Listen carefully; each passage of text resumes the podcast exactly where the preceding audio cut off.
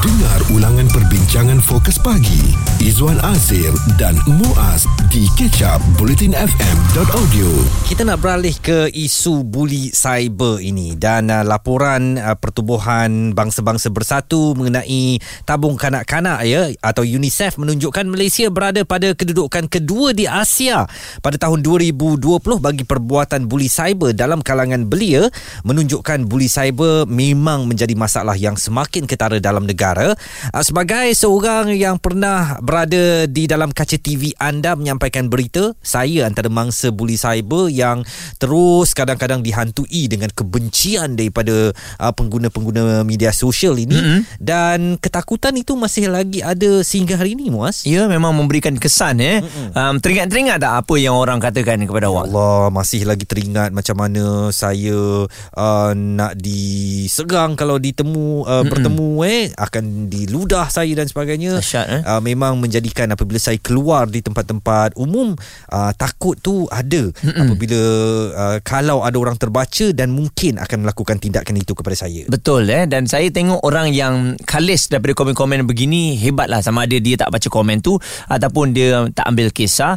Dan kalau kita lihat bully cyber ni memang sangat bahaya. Dan dilaporkan ada seorang ibu kepada tiga orang anak ya membunuh diri. Mm-hmm. ini gara-gara dipercayai menjadi sasaran komen komen kebencian di akaun TikTok miliknya dan pihak polis mengatakan bahawa wanita terbabit mempunyai sejarah kemurungan. Shashikala Nagarajan 44 tahun meninggal dunia selepas menerima komen berbau kebencian di akaun TikToknya dan ini menunjukkan betapa tindakan buli cyber ini bukan sahaja boleh mengancam masalah ataupun kesihatan mental kita tetapi boleh sehingga mengundang maut ada daripada pengguna media sosial yang sangat sanggup untuk meragut nyawanya sendiri kerana tidak tahan dengan pembulian cyber. Okey, cuba kita bayangkan ada satu jawatan kuasa ataupun pihak berkuasa yang memantau komen-komen di media sosial. Maksudnya komen-komen yang membuli yang menjatuhkan kita akan ditangkap. Adakah pengguna media sosial ataupun kita menggunakan media sosial tu akan rasa seronok? Hmm, kan? dan tak, tak, tak rasa macam biasa macam je lah. macam biasa saja uh-huh. dan uh, kita mengharapkan penguat kuasaan lah mengenai bully cyber ni akan lebih proaktif lagi di kalangan uh, pihak berkuasa di Malaysia. Mungkin ada penangkapan satu dua tetapi kita tak dengar impaknya apa. Seseorang yang mungkin dipenjara bertahun-tahun lamanya kerana membuat uh, bully cyber ini uh, jadi mungkin peng, uh, pendedahan itu perlu lebih meluas lagi supaya orang takut untuk melakukan hal-hal begini dan lebih bertanggungjawab ketika menggunakan uh, dunia media sosial. 0377225656 juga boleh WhatsApp kepada kami di 0172765656 mungkin anda ada cadangan mengenai penguatkuasaan untuk menangani uh, isu bully cyber ini dan kejap lagi kita akan bersama dengan Dr. Rozanizam Zakaria yang merupakan pakar sekretari ya, untuk kita bertanya dan juga mungkin ada tips lah hmm. untuk kita berhadapan dengan pembuli di media sosial ini.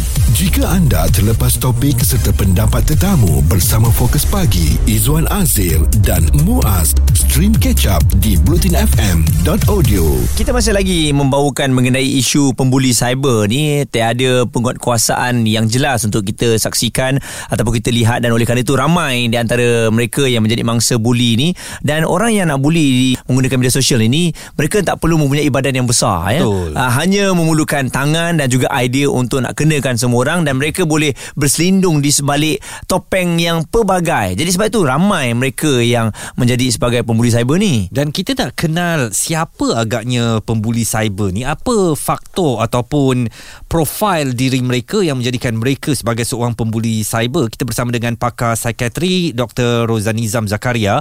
Agaknya apa punca yang menjadikan seseorang itu uh, menjadi pembuli cyber seperti kata Muaz tadi dia tak perlu berbadan besar atau kelihatan seperti Sado, Samsing dan sebagainya. Kadang-kadang orang yang kelihatan cukup nerd atau ulat buku pun boleh menjadi seorang pembuli cyber yang tegar dan ganas di media sosial. Betul sebenarnya kalau kita tengok uh, even kajian-kajian yang melihat secara khusus tentang uh, fenomena bully cyber ni mereka dapati dia tak tidak sama dengan traditional bully yang selalu kita faham. Mm-hmm. Sebab kalau traditional bully ni antara elemen penting yang kena ada adalah imbalance of power. Maksudnya pembuli mesti ada kelebihan berbanding orang yang dibuli. Mm-hmm. Sama ada dari segi fizikal, bilangan dan sebagainya. Tapi bila kita tengok bully cyber, memang dia boleh berlaku kepada sesiapa saja. Sebenarnya hakikatnya uh, keperluan yang paling asas untuk menjadi pembuli cyber hanyalah sebenarnya opportunity, peluang dan akses akses ni maksudnya dia ada dia ada internet dan dan min ataupun apa medium untuk menggunakannya. Tapi ada pun ciri-ciri yang spesifik itu banyak kajian dia tak dia tidak dapat secara spesifik apa ciri-ciri yang yang yang ada. Cuma ada sebahagian-sebahagian highlight. Contohnya individu yang mempunyai karakter yang kurang empati contohnya. Maknanya dia tak kisah apa pun perasaan atau apa apa pun yang jadi pada orang lain. Ataupun orang yang mungkin dia sendiri alami uh, tekanan stres. Dia melampiaskan dia punya stres tu kepada orang lain. Ataupun orang orang yang mungkin dia sendiri ada isu dengan keyakinan diri dia uh, dan dia nak tunjukkan uh, dia ada kelebihan dengan cara dia membuli orang lain secara maya lah. Itu antara yang yang kita nampak berdasarkan kajian-kajian yang ada lah Baik, doktor, saya benda itu juga ada berkemungkinan tak mereka yang membuli cyber ni dia saling berkait rapat. Maksudnya orang yang pertama dah buli, orang yang kedua akan masuk campur, orang yang ketiga seronok membuli, orang keempat dan kelima dan seterusnya seronok untuk mengenakan individu tersebut. Ah betul sebab kalau dalam psikologi pun dia ada satu fenomena kita panggil the bystander effect. Bystander effect ni maksudnya bila sesuatu uh, perbuatan itu dilakukan secara berjemaah lah kalau kita cakap bahasa mudah dia mm-hmm. dia uh, dia punya uh, dia punya impact uh, rasa bersalah atau guilt feeling tu dia akan berkurangan. Mm. Uh, maknanya kalau dia seorang saja buat dia akan rasa sangat bersalah. Tapi kalau ramai-ramai buat dia kata eh bukan aku seorang je orang lain pun buat juga. Uh, macam itulah mudahnya dan itu boleh berlaku dalam dalam uh, konteks bully cyber uh, sebab medium tu terbuka luas untuk sesiapa pun join in uh, untuk terlibat bersama. Doktor, uh, bagaimana agaknya pesanan doktor kepada mereka yang uh, ada kejadian ni uh, kena buli cyber terus meragut nyawa sendiri. Jadi uh, bagaimana langkah-langkah yang boleh diambil supaya jangan terlalu terbawa-bawa dengan uh, buli cyber ni walaupun kita tak boleh memandang enteng atau sebelah mata tentang tahap serius uh, yang boleh diakibatkan kepada masalah mental kita akibat perbuatan buli cyber ini? Untuk orang yang jadi mangsa, nombor satu jangan balas. Itu benda yang paling basic lah. Kan? sebab bila dia kita balas uh, maknanya kalau komen tu dia berlaku secara dua hala dia akan jadi lebih panjang. Mm-hmm. impact dia lebih lebih luas. Lebih panas. Nombor dua lebih parah betul. Nombor dua kalau dalam konteks media sosial ni kita ada kita punya capacity untuk kita block kita boleh pilih. Kan siapa yang kita nak berkawan siapa yang kita nak baca apa yang kita nak tengok apa yang kita nak follow. So be selective dari segi apa yang kita nak nak ikut ataupun apa yang kita nak engage dalam media sosial ni. Nombor tiga kalau dia start impact uh, bila dia berlaku pada kita impact kehidupan kita uh, jangan pendam dan bercakap dengan seseorang tentangnya. Dan nombor empat kalau benda tu serius dan melibatkan contohnya kita rasa terancam dan sebagainya laporkan.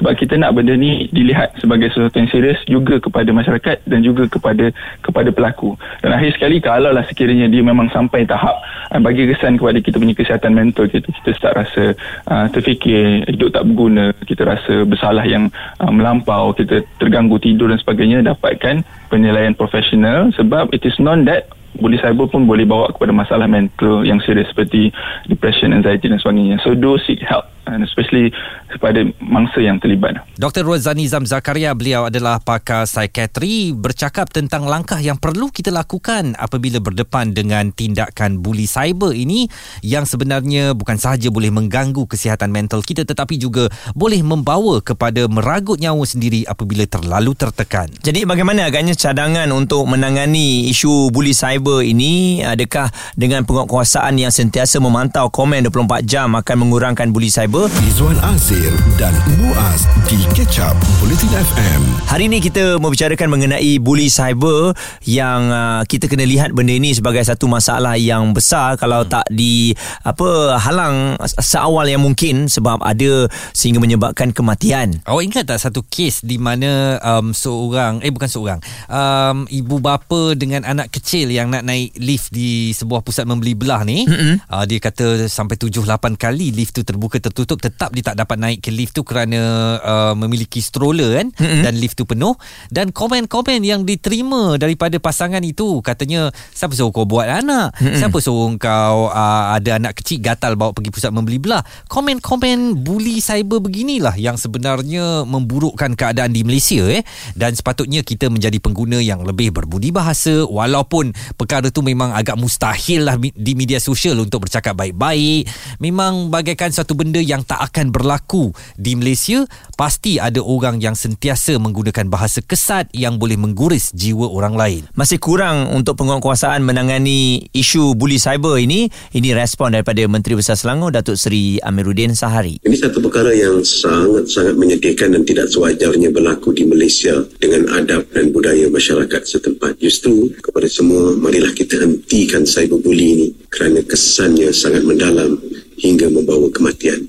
Kepada mereka yang masih lagi tertekan dengan pelbagai perkara, tidak dengan hanya cyberbully, kita di Selangor mempunyai satu kaedah dengan menghubungi selangkah untuk kita memberikan khidmat nasihat dan bagaimana mengawal dan juga menangani tekanan-tekanan termasuk tekanan perasaan dan juga kesihatan mental. Datuk Seri Amiruddin Syahari mengulas mengenai nasib yang menimpa seorang ibu tunggal berusia 44 tahun, Shashikala Nagaraja yang meninggal dunia selepas menerima komen berunsur kebencian di akaun TikTok dan carian akaun Shashikala di TikTok uh, tidak lagi ditemui. Mungkin ahli keluarganya telah memadam akaun tersebut tetapi banyak video dari pengguna lain yang berkaitannya yang mengenetengahkan rasa sedih dan takziah atas kehilangan mangsa.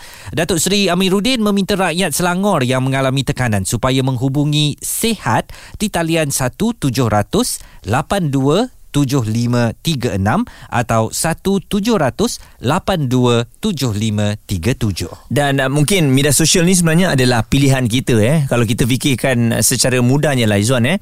Kalau kita tak nak tertekan jangan ada media sosial. Uh, itu salah satu cara yang paling mudah dan yang kedua ini sama-sama lah kita tengok balik kebanyakannya di media sosial kita berkongsikan mengenai pribadi kita. Hmm. Pribadi kita ni yang uh, sepatutnya orang lain tak perlu tahu hmm. pun dan apabila orang lain memberikan uh, pendapat mereka ataupun uh, kutukan kita tak boleh terima. Jadi benda-benda macam itulah dan satu lagi di TikTok sangat bahaya sebab um, orang boleh memberi komen kepada kita walaupun mereka tak follow kita. Hmm, kan? Itu yang menyukarkan ataupun menambah buruk lagi kepada keadaan uh, emosi kita. Oh, setah siapa-siapa je uh, bagi pandangan ada yang menyokong tu baguslah ya kita rasa mungkin baik tetapi mereka yang bagi saranan yang tak apa-apa ni uh, yang uh, menyebabkan emosi kita bertambah mendung lagi itu yang kita tidak mahu mahu dan anda harus gunakan kebijakan anda untuk mengawal uh, hal ini supaya perkara-perkara peribadi tidak dibicarakan di ruang media sosial. Katakan tidak kepada pembuli cyber. Izwan Azir dan